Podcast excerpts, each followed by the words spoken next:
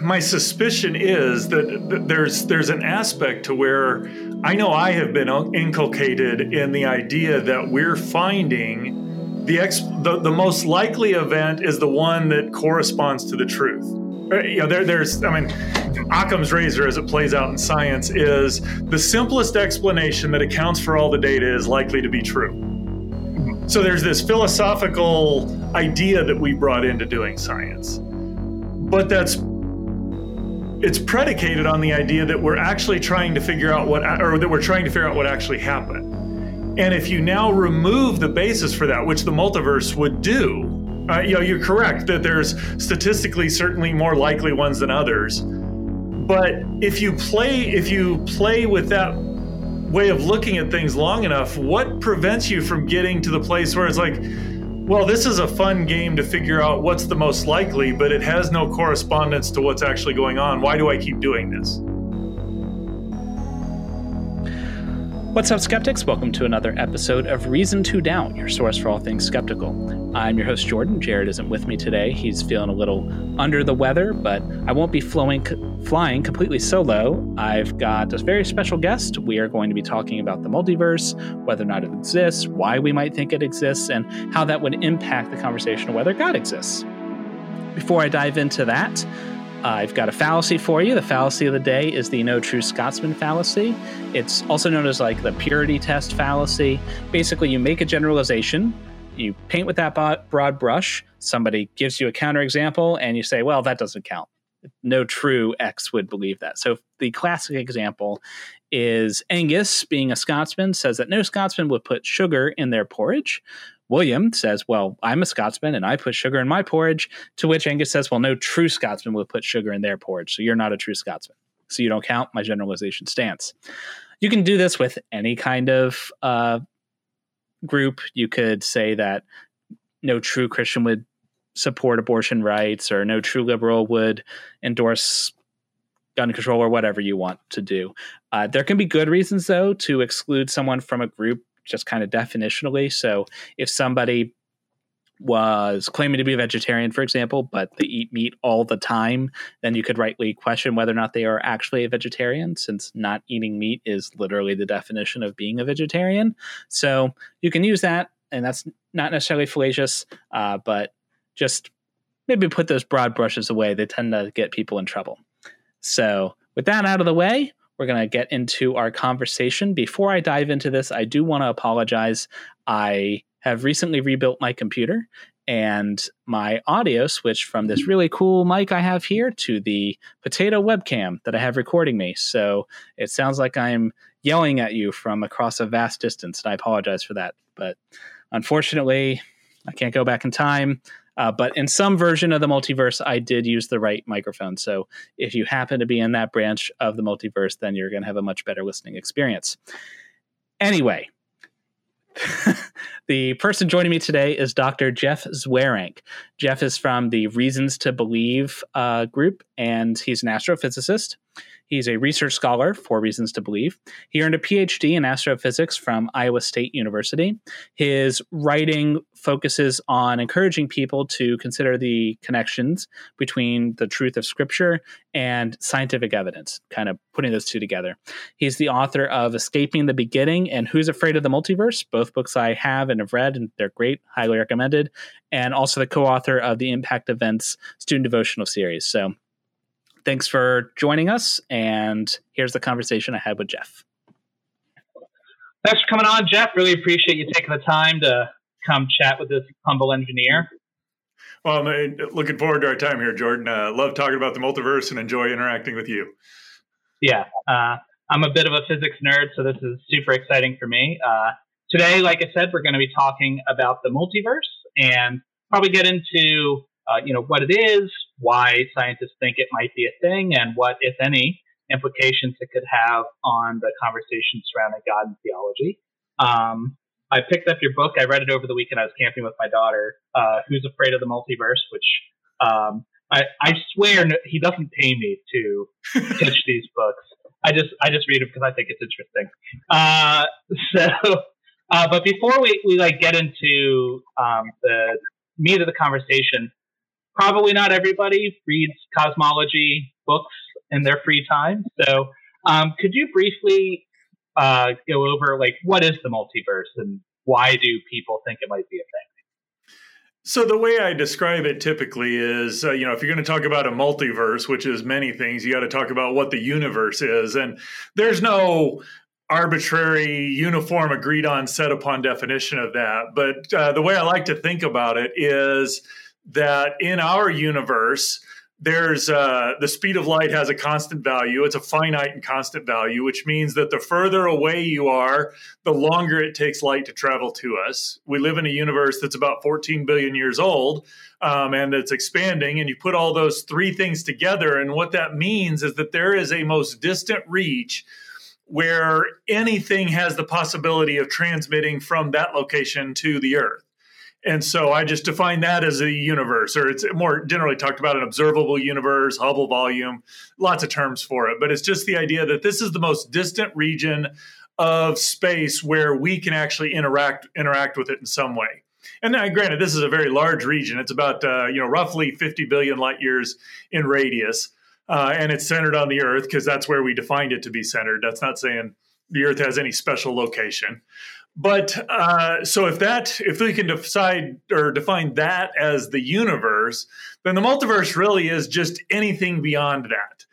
And that might seem ludicrous or weird to be talking about that in a scientific context, but there are, you know, this idea of inflation that's out there. Well, part of how inflation explains some of the observations we see in our universe is that uh, there's a very rapid period of expansion, and that means that the universe is much larger than what we can see.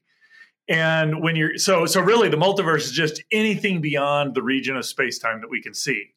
Now, you get beyond that and there's different ways to think about what could be beyond. It could be just a whole lot more of the same stuff. It could be entire other realms where the laws of physics look different.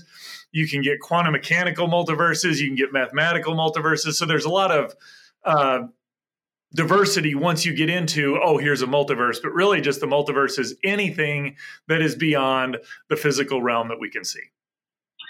And you said you know obviously the universe is thought to be about our sorry our observable universe our little region of space is thought to be about 14 billion years old but the size of it is about 50 billion years old.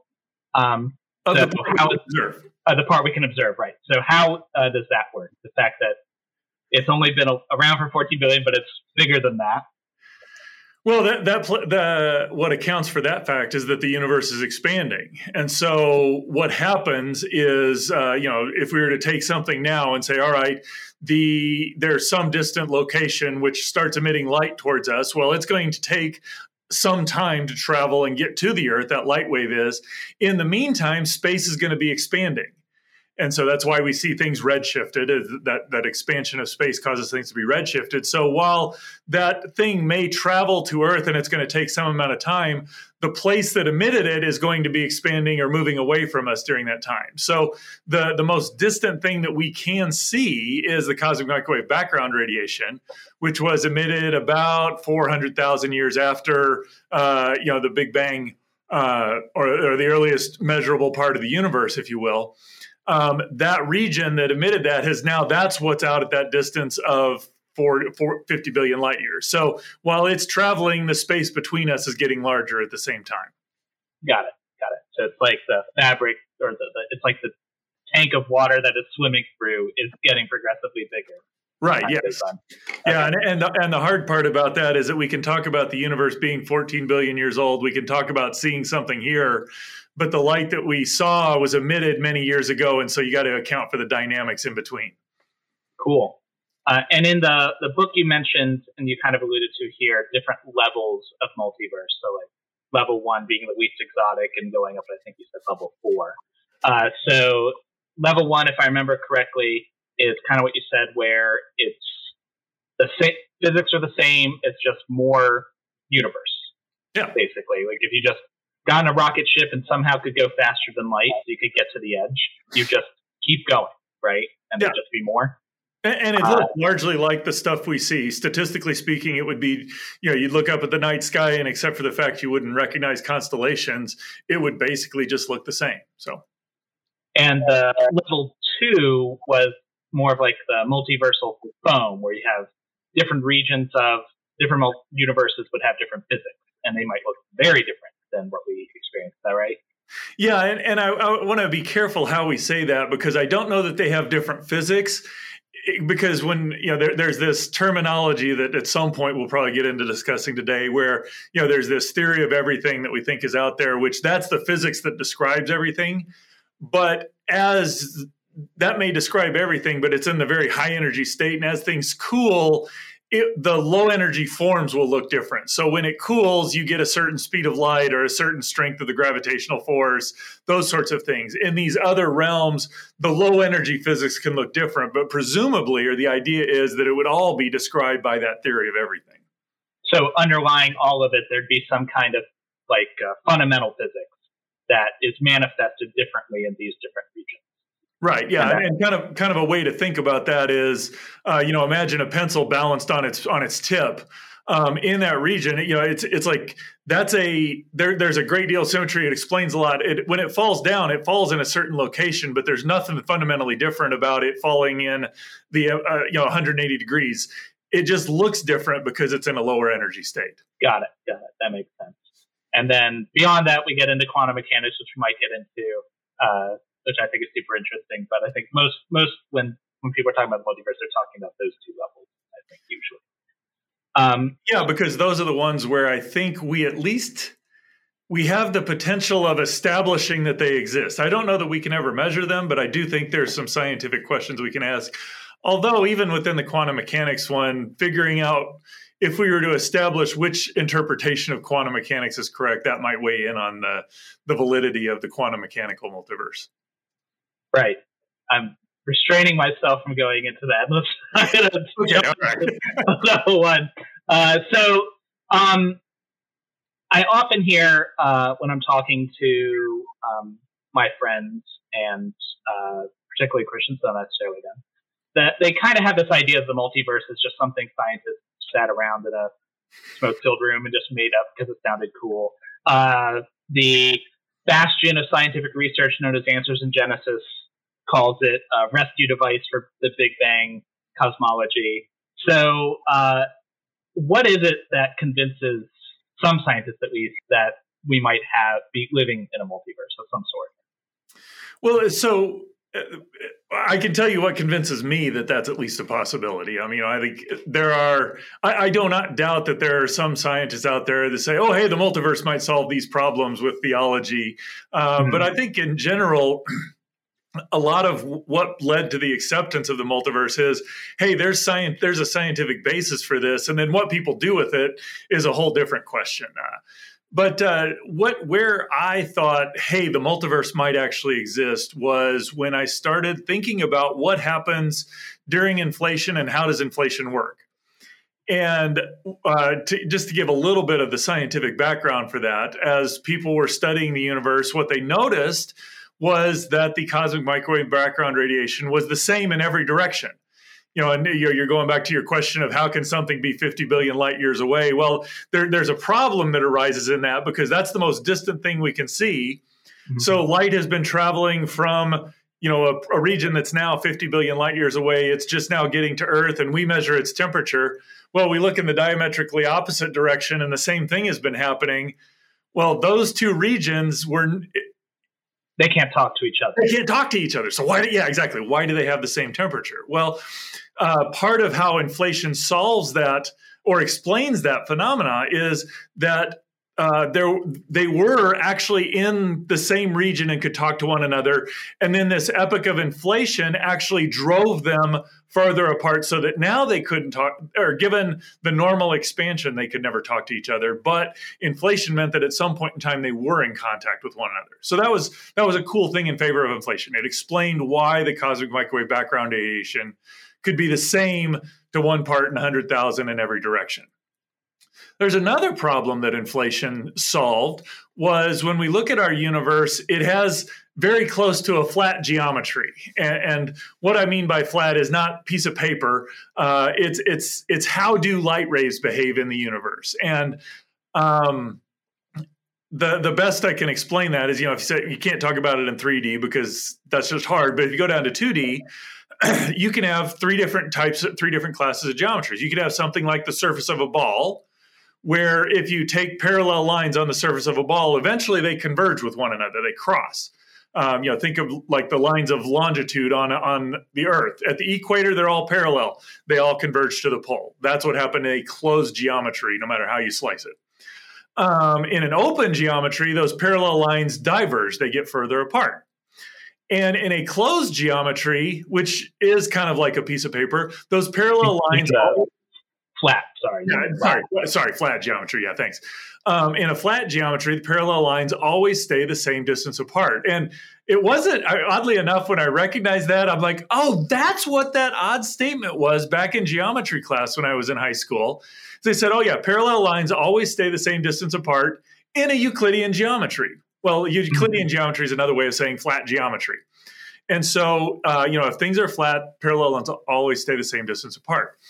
And so, when we look at our universe, we measure it relatively close to flat. And this was even 30, 40 years ago when we couldn't really make the measurements. It's still within a factor of 10 of flat. But the problem is, flat is unstable over time, the universe, if it's a little bit deviates from flat, it will either go to closed or it will go to open. It's, you know, again, going back to balancing a pencil on its point, it may stay there, but the moment it moves away, it moves away very rapidly.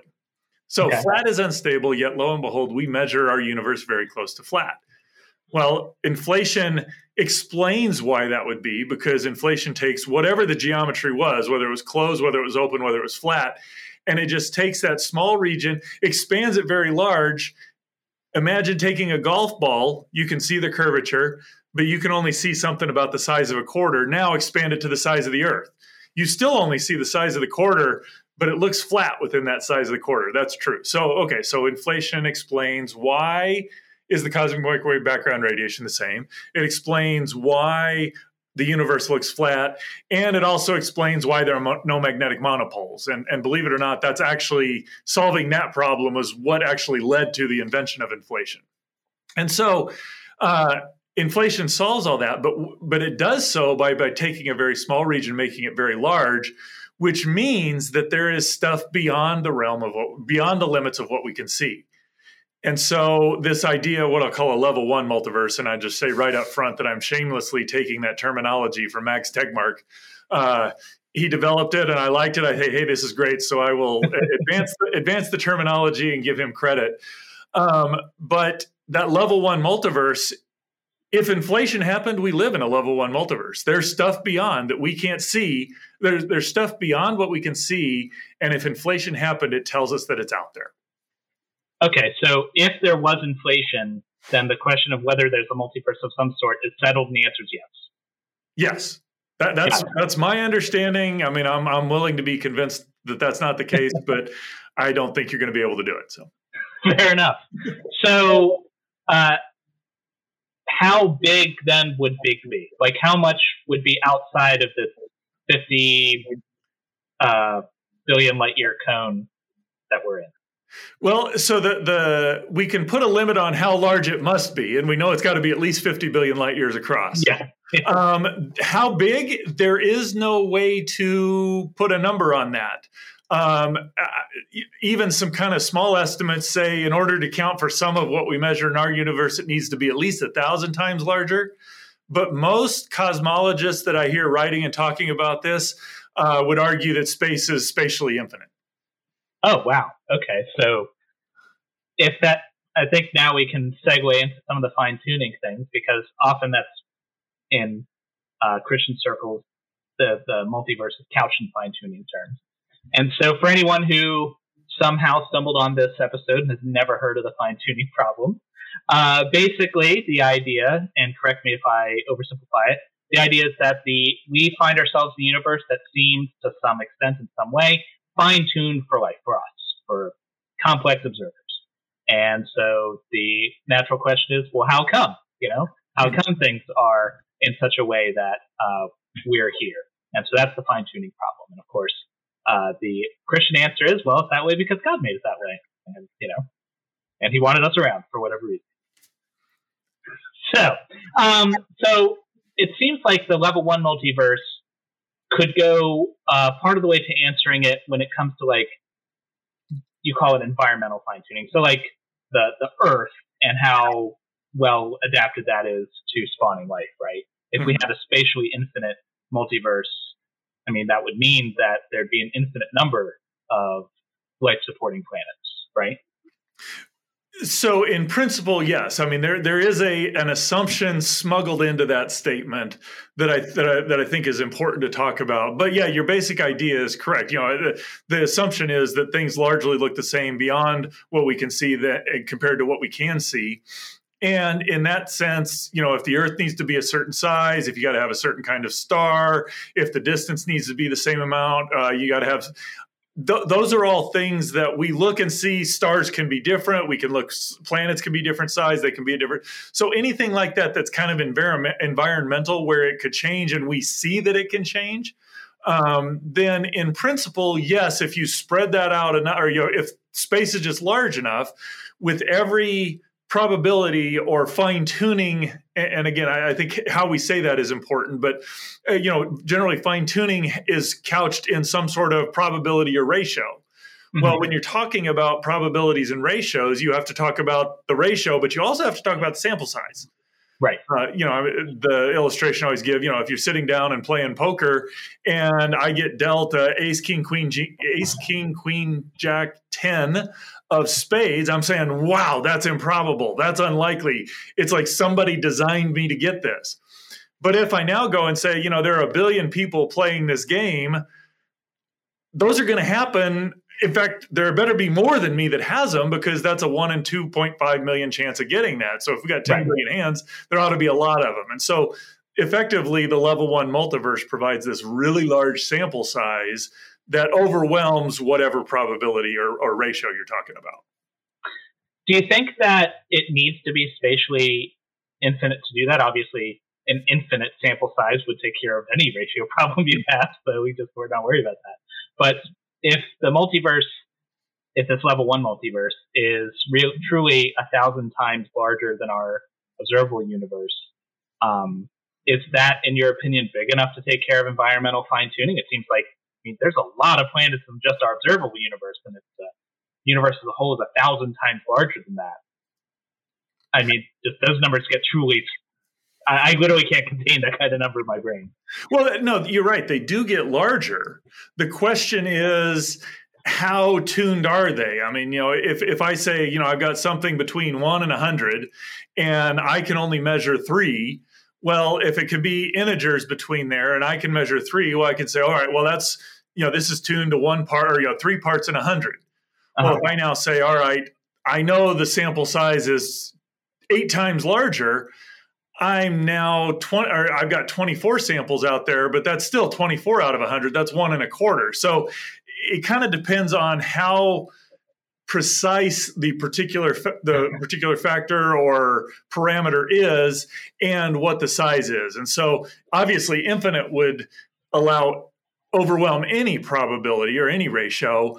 But the question, or anything smaller than that, or anything finite, now you have to ask the question how tuned is the parameter and is the sample size large enough? And those are not quantities that everybody agrees on. And so, uh, mm-hmm. you know, I can find people who say, well, there's only two or three parameters. I can say there are people who say there's a hundred parameters. And, you know, so it, it's, that's a, a subject of scientific discussion there. Gotcha. So uh, NASA has been looking for exoplanets, and they say mm-hmm. about half of uh, I saw on their website about half of Sun-like stars have a rocky world as their estimation.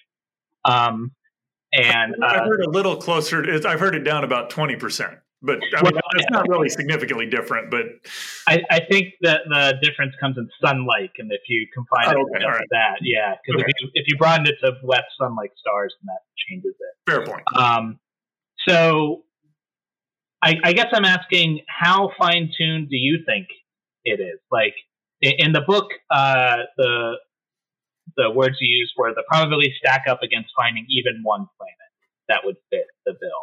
Do you think that the the conditions needed for life are really that fine tuned that we wouldn't expect to find more than one? So. You know, I've, I've, thought a lot about how how I would phrase that. You know, that book may be long enough ago that I, that was before I thought carefully about how to how to talk about that. It was 2008, to be fair, so it is a while. That's a fair bit ago. Yeah, I'll give you. That. yeah. Um, and again, the question is we're we're dealing with areas where we don't have all the scientific knowledge, and so mm-hmm. I, I kind of see there's two classes of models of how people look at that. One is uh, uh, which I, I, kind of term a minimalist minimalist model, where get get liquid water and life's going to happen. Um, so in that sense, you got to have the right distance from the star. There's probably a few atmospheric constraints, but even within our solar system, there's lots of places where liquid water has existed. Uh, early in Mars history, it almost certainly mm-hmm. had liquid water. There may be liquid water on Europa today, um, you know, buried under ice. And so in that minimalist model, there's lots of different ways to get water. And so, where you're going to have water, you're going to have the you know, life arise at least in some reasonable fractions of those.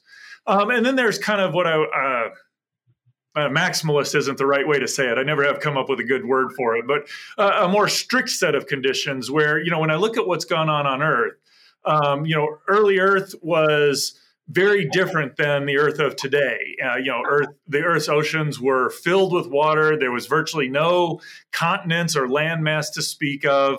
Uh, very primitive to no life, no oxygen in the atmosphere. The sun was 30 to 40 percent dimmer than it is today. In the last four billion, four to four and a half billion years, there have been incredible astronomical changes, geological changes, atmospheric changes, biological changes. And yet, in the midst of all of those changes that could very easily have just decimated Earth's capacity to host life, Earth's temperature, to the best we can measure it, has stayed within about a 20 degree Celsius window, right around where liquid water can exist. And so, uh, that to me strikes of an orchestration where you know, when you've got this great oxygen, oxygenation event, which is going to put oxygen in the atmosphere, remove all the methane, create carbon dioxide and water, that's going to drive the planet into a global ice age because you've now removed a very potent greenhouse gas from the atmosphere. But that's also right around the time where a significant amount of tectonic activity is happening, which puts greenhouse gas, you know, which which counteracts that. And so all that to say is that you know that there's kind of this minimalist model where we get water we're going to have life and there's kind of a maximalist model where there's a there's more than we even know to talk about but yet we see this extreme changes going on and yet the conditions that life requires have been maintained. And what i would say the way i would characterize that is apart from god's work i wouldn't expect to see that anywhere in the universe I don't know, 10 to the 25 seems like a really big sample size.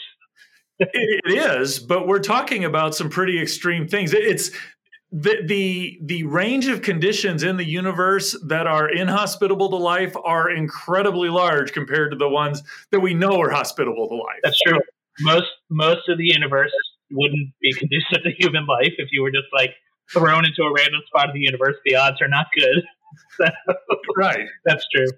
Um, okay, so the environmental conditions, maybe it, it, really comes down to how tuned the Earth is, how how special the Earth is, mm-hmm. and that's something we might actually be able to answer. Perhaps not in my lifetime, but maybe in my children's lifetime. Maybe they'll mm-hmm. get to know.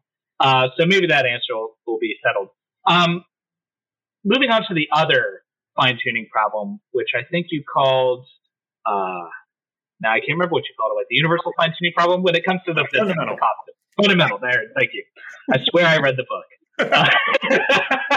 well, that tells you that because you knew I had divided it into two classes, so you knew I had to read it. Well, you you did that in like uh, uh, the first few pages, so I wouldn't have had okay. to read it. But in any case, you kind of.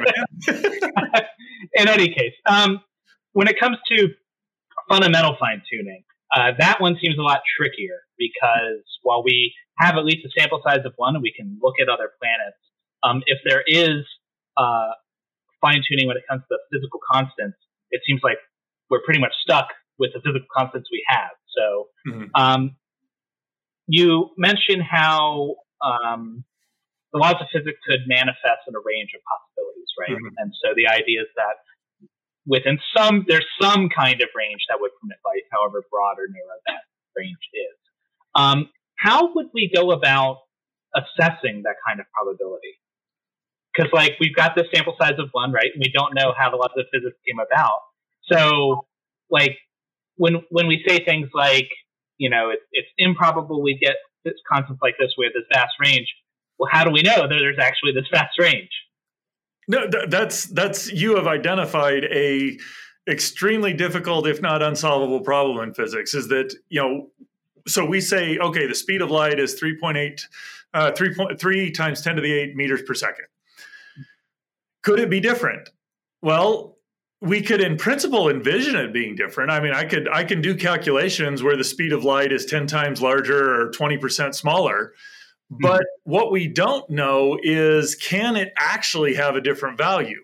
and that is going to be model dependent. Um, you know, there are certain, you know, in, in, this idea that the laws of physics are unified, and as the universe cools down, you get symmetry breaking, and you get these certain results in that model. Then yes. Certain parameters of the universe, like the speed of light or the gravitational constant or the electromagnetic constant, could presumably take different values. But the challenge in this universe is we have no way to measure that or we have no way of it's a reasonable idea but i don't know how you get experimental evidence that validates that it's a correct idea right right so uh, so you said it's model dependent that the answer to that question. Um, so really it seems like the answer is we don't know how likely our our constants are. Okay that's fair. Um, can you give us a feel, at least in, in your opinion, like what kind of level of tuning are we talking about here potentially? Uh, you know, with the caveat that we've already discussed, that you know, like with the planets, I can talk about well, there's there's, there's this many planets, and there's only this many have, and so I could put numbers to that. Um, we, I really don't know what the speed of light could vary, and that's that's one of the challenges when you're talking about the multiverse. And does it address this? Is that we cannot measure you know let, us just say that yes the the speed of light can vary uh, you know plus or minus a factor of 10 with some sort of resolution to it. Well given enough other universes out there presumably you could explain just by statistical reasoning why our universe has this value. Okay let, us just say that. The challenge is there's no way of determining whether that's correct or we go out and every one of those multiverses has the identical value for the speed of light. Both of those are equally valid logically, according to what we know. But there's, to my knowledge, there's no way to experiment and say, well, it could be different.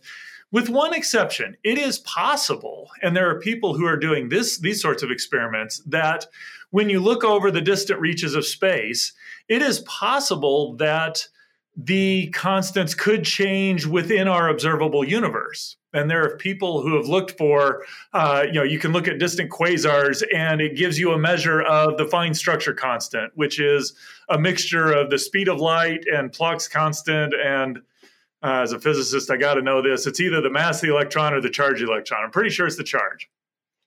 Tell me which one it was, and we'll edit out the other one. I'm going to go with charge, and I'll, I'll, claim I just need to look at it in a book if somebody gets too gripey at me. But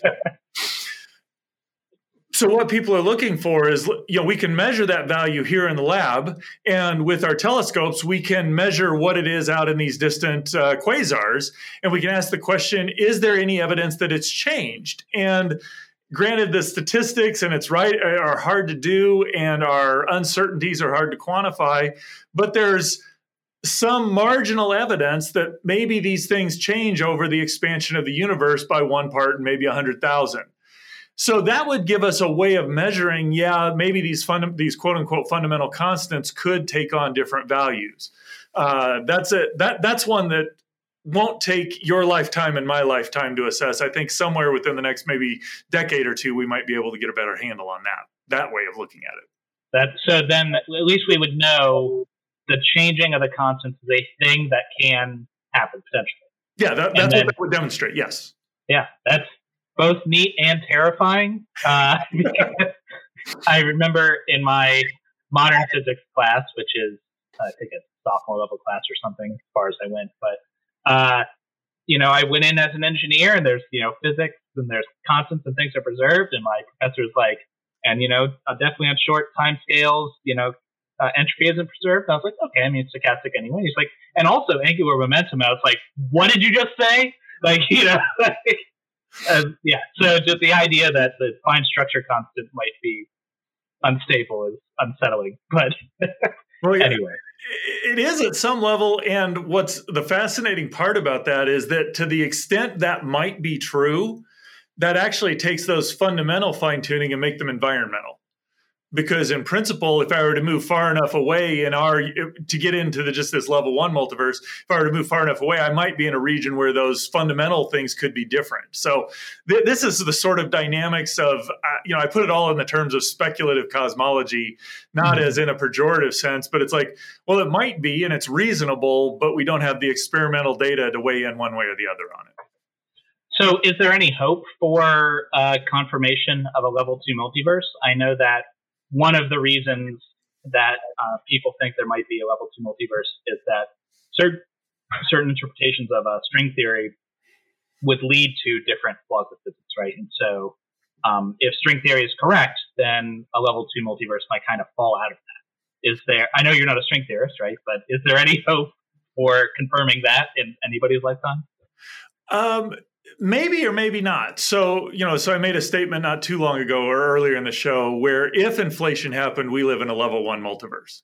Right. Well, you know, physicists aren't getting, aren't, aren't uh, content with just saying, "Oh, yes, inflation happened." They want to say, "Well, what what caused inflation to happen? How do we explain it?" And that's an entirely fun discussion to have uh, because there's these potentials and things are rolling from the ground state, or you know, from this excited state down to ground state, and you get inflation and decaying of false vacuum and all, I mean all sorts of fun terminology to play around with.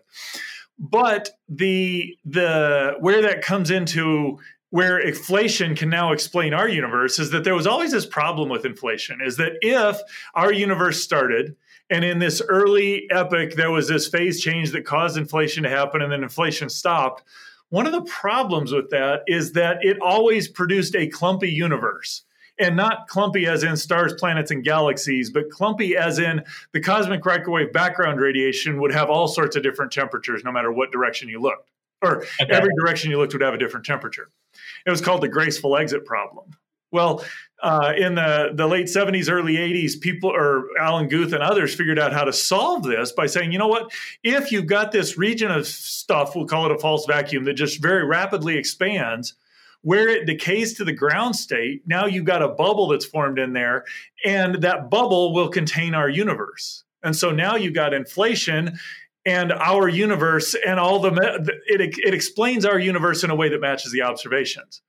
And so in this version of inflation where you've got, you know, something that just rapidly expands and it decays, it's you watch a pot boil it's not just going to have one boil it's going to have a bunch of bubbles. And so similarly this false vacuum is going to decay in a whole bunch of places presumably create a whole bunch of different other universes. And you can do that in multiple ways. But all of the mechanisms that drive that well virtually all the mechanisms or all that we've investigated produce this level 2 multiverse. Okay. so going back to your question could we ever confirm that? Well if inflation happened, we live in a level one multiverse. If any of our mechanisms for explaining inflation are correct, we live in a level two multiverse. So if we could, in some way, say, oh, this kind of inflation produces this signature in our universe, then we could say, ah, that counts as evidence for this mechanism of inflation. And the consequence of this mechanism is there's a level two multiverse. So that's the sort of confirmation we could potentially get well, that's a lot better than nothing. it, it is, and it, it, makes it a fun scientific uh, arena to investigate, and has a lot of just cool philosophical implications as well. Well, that's a great segue. Uh, so we've talked about the physics. Uh, what does this mean when it comes to talking about God? So, um, obviously, if God's infinitely powerful, He's perfectly capable of making as many universes as He'd like. But do you think that has any kind of philosophical implication on Christianity specifically, or just God's claims in general? Well, that was originally my question when I started investigating this, because you know a lot of the things that I first heard when I first heard about the multiverse, uh, and people were talking about it. It's and and the sentiment has been expressed for a long time since. It's either God or the multiverse. Um, and so, you know, any to me, any evidence for the multiverse, well, that counts against God. And so that was kind of the approach I took. And then as I started reading and investigating, I'm like, oh, you know, if inflation happened, we live in a level one multiverse. That's that's not a scientifically controversial idea. Maybe maybe the multiverse is going to turn out to be right. And so that got me asking the question, okay, exactly what you asked. How does that impact Christianity? And, and what I've recognized is this. Um, the Bible actually talks about things that we could call a multiverse. Uh, you know, there's this creation. Bible talks about the angelic or the spiritual realm, which in some sense is a another universe, if you will. Um, the Bible talks about how there's going to be a future where this universe is accomplished its purpose, it's going to be destroyed, and God will create a new creation that, given the brief description we have, certainly looks like the way physics plays out is very different. And so the idea of a multiverse is not unbiblical. I mean, the Bible describes multiple realms of create that God has created. And so there's nothing inherently about the multiverse that is unbiblical. I do think there are certain ways of looking at the multiverse or certain uh, extrapolations of how you use the multiverse to explain what we see that do cause problems. Uh, one of those being that if just if everything is purely physical, this is the one that I think resonates the biggest to me is that if everything is purely physical, then Jeff Zweerink is just a proper assemblage of atoms with the right velocities and momentums in the right locations. Well, level one multiverse says that configuration of atoms is going to happen somewhere else. And so Jeff Zweerink not only exists here on Earth, but he exists somewhere else. He could exist out in the vacuum of space multiple times. And if the universe is infinite, spatially infinite, that level one multiverse, not only is there one, not only just one Jeff Zweerink, there's an infinite number of them. And so these are kind of some of the theological places where I don't know that it's such a big deal with Jeff Zweerink, but Jesus Christ also had a physical body. And so is Jesus Christ getting replicated throughout the multi- These are the sorts of theological questions that I find interesting. I wonder like did every Jesus Christ get crucified? Maybe in some other places, you know, he was sacrificed in some other way, you know. Uh, exactly. These are the sorts of questions that arise but again, notice that that's not, oh, the multiverse says that. That's the multiverse and this additional stipulation that human life, human life specifically, is solely physical. And so mm-hmm. that, that, those are some of the, the or the interesting philosophical and theological questions that I find arise out of this discussion. So if if it turns out that we do live in a level two multiverse, it seems like that at least has a potential to address the fine tuning problem mm-hmm. from a just kind of a, a selection effect. You know, we find ourselves in the version of the universe that we could find ourselves in. That's right. not surprising. But it doesn't seem like that would, like you said, necessarily say, well, therefore God doesn't exist because mm-hmm. all, it, it, could, I think, at most take out a potential argument for God's existence, but it's not certainly the only argument. Mm-hmm. Yeah. Right, and, uh, and, and you're what you're describing is kind of my original strugglings with this because when I first recognized, hey, the multiverse might exist, well, I see the implication for the uh, you know these fine tuning type arguments, or the prob I'll call them probability arguments because there's other ways of talking about fine tuning, but the probability arguments for the fine tuning because large sample size overwhelms however small probabilities you have. Mm-hmm. And there was this other implication that was unknown what what the consequence of this was going to be is that once inflation starts, it goes on forever. Uh, yeah, and it's just this bizarre phenomena that um, whatever is expanding, it, it, may decay, but in the time, whatever decays in that time, there has been more stuff expanded. So the total amount of expanding stuff is always constant. And so once inflation starts, it goes on forever. The question that naturally arose from that is might it have always been going on forever? Mm-hmm. So this inflationary multiverse not only might it have solved the probability fine tuning arguments, it might also solve whether there's a beginning or not. It might have gotten rid of the beginning. And so there was a better part of a year where I'm sitting around investigating this, where, like I said, it doesn't, it's not that that would disprove Christianity. It just says it may remove arguments that I'm using for Christianity. Mm-hmm. Yeah, I think that's um, something, if, if nobody takes anything else away from this on both sides, because I, I, I hear it from my fellow atheists, and I hear it from uh, my Christian friends too, where they they cast it just like you said, where well, God doesn't exist because the multiverse, and that doesn't necessarily follow. I hear that from my atheist friends. And mm-hmm. then you've got people on the other side who are just like, uh, who who I think are motivated and sometimes in their objections, not because of the scientific evidence, but because they feel threatened. You know, I don't want to psychoanalyze, but mm-hmm. I know that can be a thing, and I don't think that's necessary. Like, you know, whatever the truth is, that's what the truth is, right? You know, and mm-hmm. if God exists, then the evidence we see should support that. So we shouldn't have any, you know, no words. Um, so, yeah, sorry, I'd get off my soapbox. there. Uh, okay.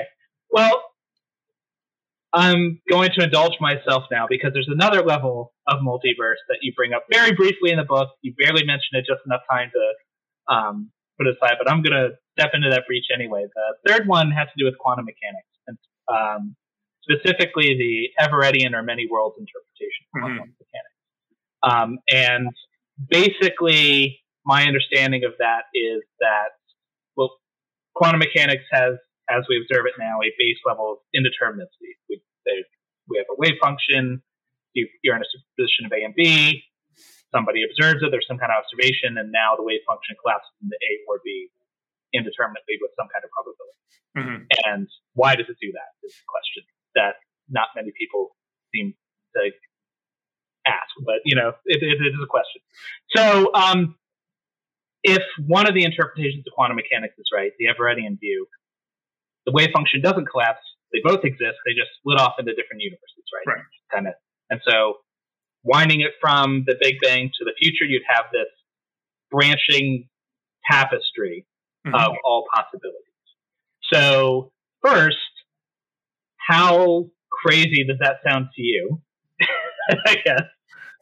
Well, there's part of it that sounds really crazy, but I, I do have to wrestle with this fact that um, one one of the ways that you can go about calculating a, a, quantum event, you know, whether it's electron scattering, whatever you're talking about, is you draw out all the Feynman diagrams and you just calculate all the probabilities of all of them. And what's obscured in that language of that is that you're assuming that the election, the electron actually takes every possible path and what it goes. So you're saying mm-hmm. this has a contribution, this has a contribution, this has a contribution. And so you're saying the electron did all of this and, and we we sum it up and we get the right answer.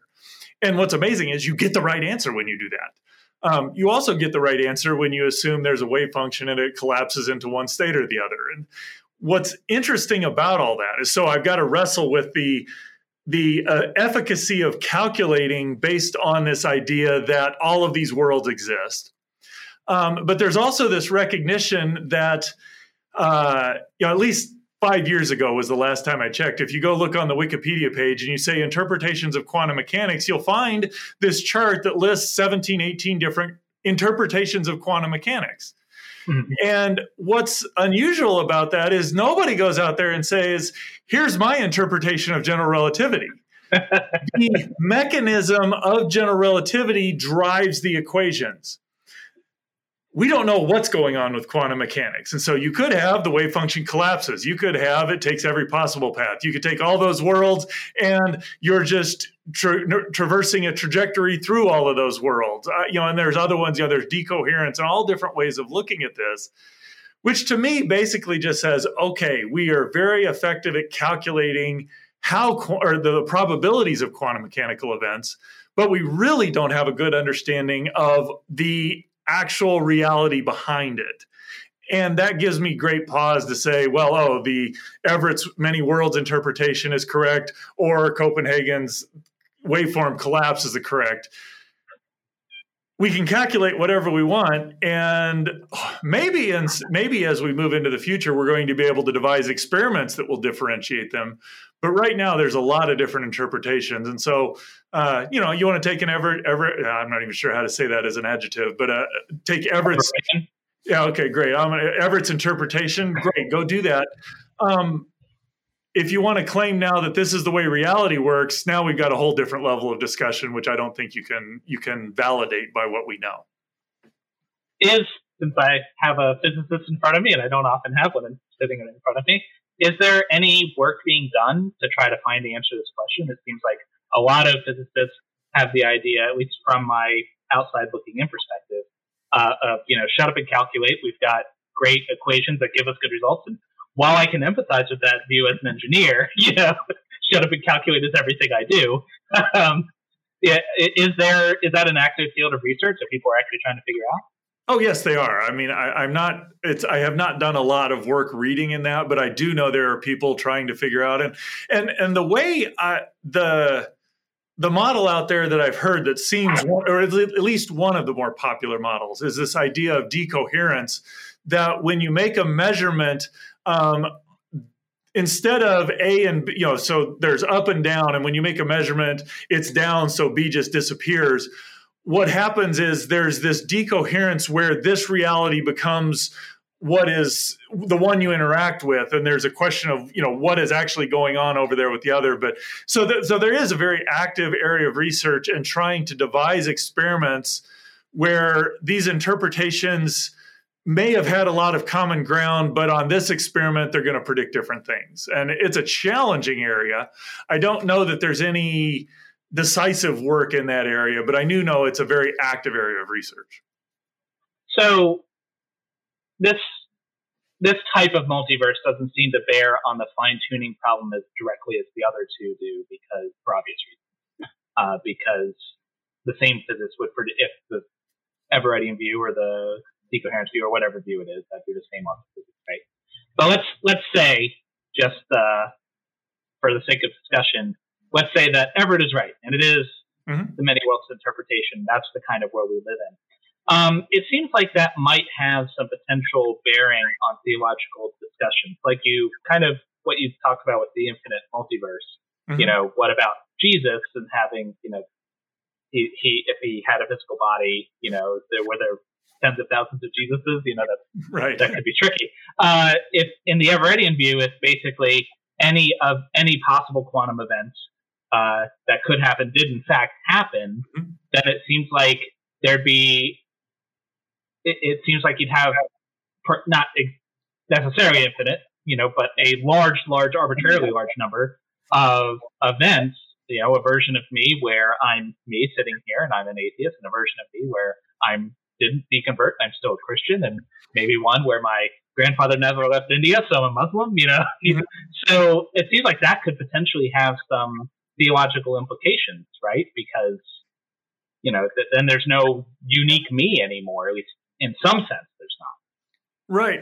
I, I, think it does have profound theological implications and, and not just for Christian theology. I think for what it says about how the world is. Um, you know, because essentially, I mean, I, I, may be wrong, but as I'm sitting here thinking or have thought about what does that sort of explanation do? So essentially, the reason why things are the way they are is there's this large statistical population, and we just happen to be one of those populations. Hmm. That seems a very deterministic way of talking about things. So you know, here we are having a discussion, and at some level, you would say you made a choice that Christianity is not true, and I've made a choice that says Christianity is true. We actually think we made a choice. But if that way of looking at it is correct, we're just in the distribution of things where that happened. So, at some level, it seems like at a very fundamental level, we're just pawns in the outworking of the laws of physics, which may be true, but that is a theologically disturbing conclusion to come to, regardless of whether you think God exists or not.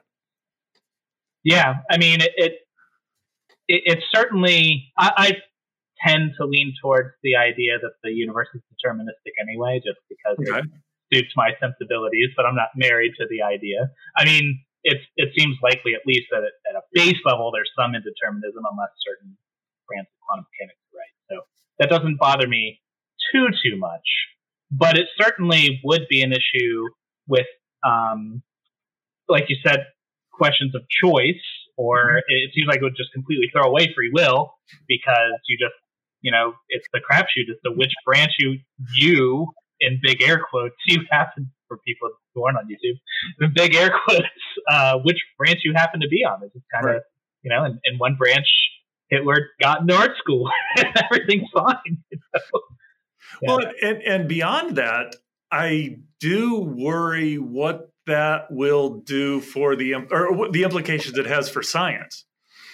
And that may sound like an odd statement, but uh, you know, just to, to, to give a little illustration. When I was first in college, uh, you know, you take a, an intro physics class, and there's a lab you take, and one of the labs you have these air tracks, and the carts move along, and you can put dots on pieces of paper, and this is back where you actually had to have rulers and no, I mean, yeah, none of the, none of the smart technology that exists today. But uh, one of our tracks, there was just this dot that was just way off from what we expected. And so one of the questions in there was explain, you know, what are sources of error? What explain why it mm-hmm. is the way it is. And so my lab partner, uh, you know, said, well, that was a passing black hole. But okay, that's kind of funny. So we put that on there. Our, our professor wasn't particularly amused with that. but that's actually a pretty reasonable explanation. It, it is an explanation for why that point would have been different. Now, if the multiverse is true, how do I determine that that's not the correct answer? Well, almost everything we do in science is not, or sorry, everything we do in science is there are a myriad of explanations. These are the most likely if the multiverse exists, we're no longer assuming that what we found corresponds to reality. We're just finding the most likely explanation. But in the multiverse, there was somewhere where a black hole passed by that and caused the dot to be in the wrong place. How do I know that? You know, so you know, we, we know that science works. We know that this that the the formalism and the structure and the thought process and the the system we've built works but it's predicated on basically being able to ignore all the highly improbable events. Well, now we're using the multiverse to solve a highly improbable event. Why do we do it there but not everywhere else? And this is, I, I don't know whether that's an unsolvable problem or not, but it does seem part and parcel with using the multiverse to solve rare event problems because now you have to deal with every rare event. And that becomes problematic because there are other very rare ways of getting life in the universe besides the history of life that we see here on earth. And now you have to you have to you have to wrestle with those sorts of questions as well. It seems like you could just do the same thing that we've always done and just kind of ignore the very rare events. You know like if you just looked at the ensemble of the of the multiverse um, and if you have an event that's however many times as likely as another event, absent any other evidence, any evidence to the contrary, we're probably in the more likely one, even if there are, you know, a multitude of different options. If you were just throwing a dart at the wall, there's still just a bigger target for the more likely event. I mean, I'm not sure why the multiverse would necessarily throw that model away. So, my suspicion is that there's there's an aspect to where I know I have been inculcated in the idea that we're finding the, ex, the the most likely event is the one that corresponds to the truth. Uh, you know, there, there's, I mean, mm-hmm. Occam's razor, as it plays out in science, is the simplest explanation that accounts for all the data is likely to be true.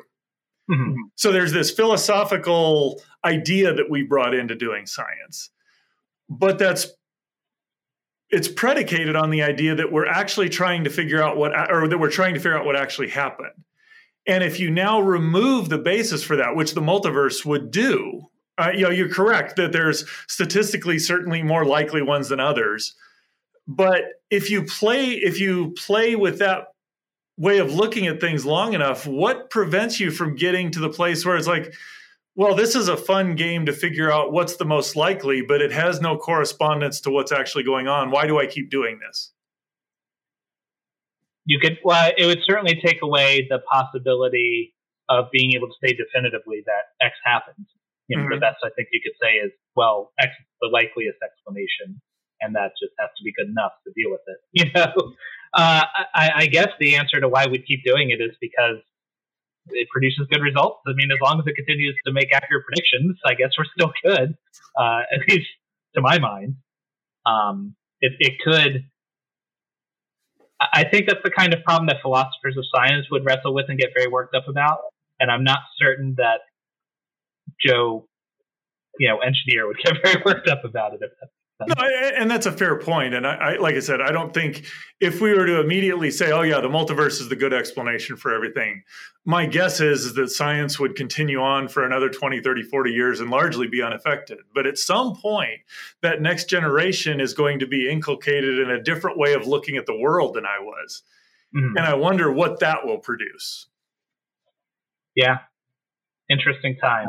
Well, we've been going for about an hour, and I really want to, yeah, we've been going for 56 and a half minutes, give or take some seconds here and there.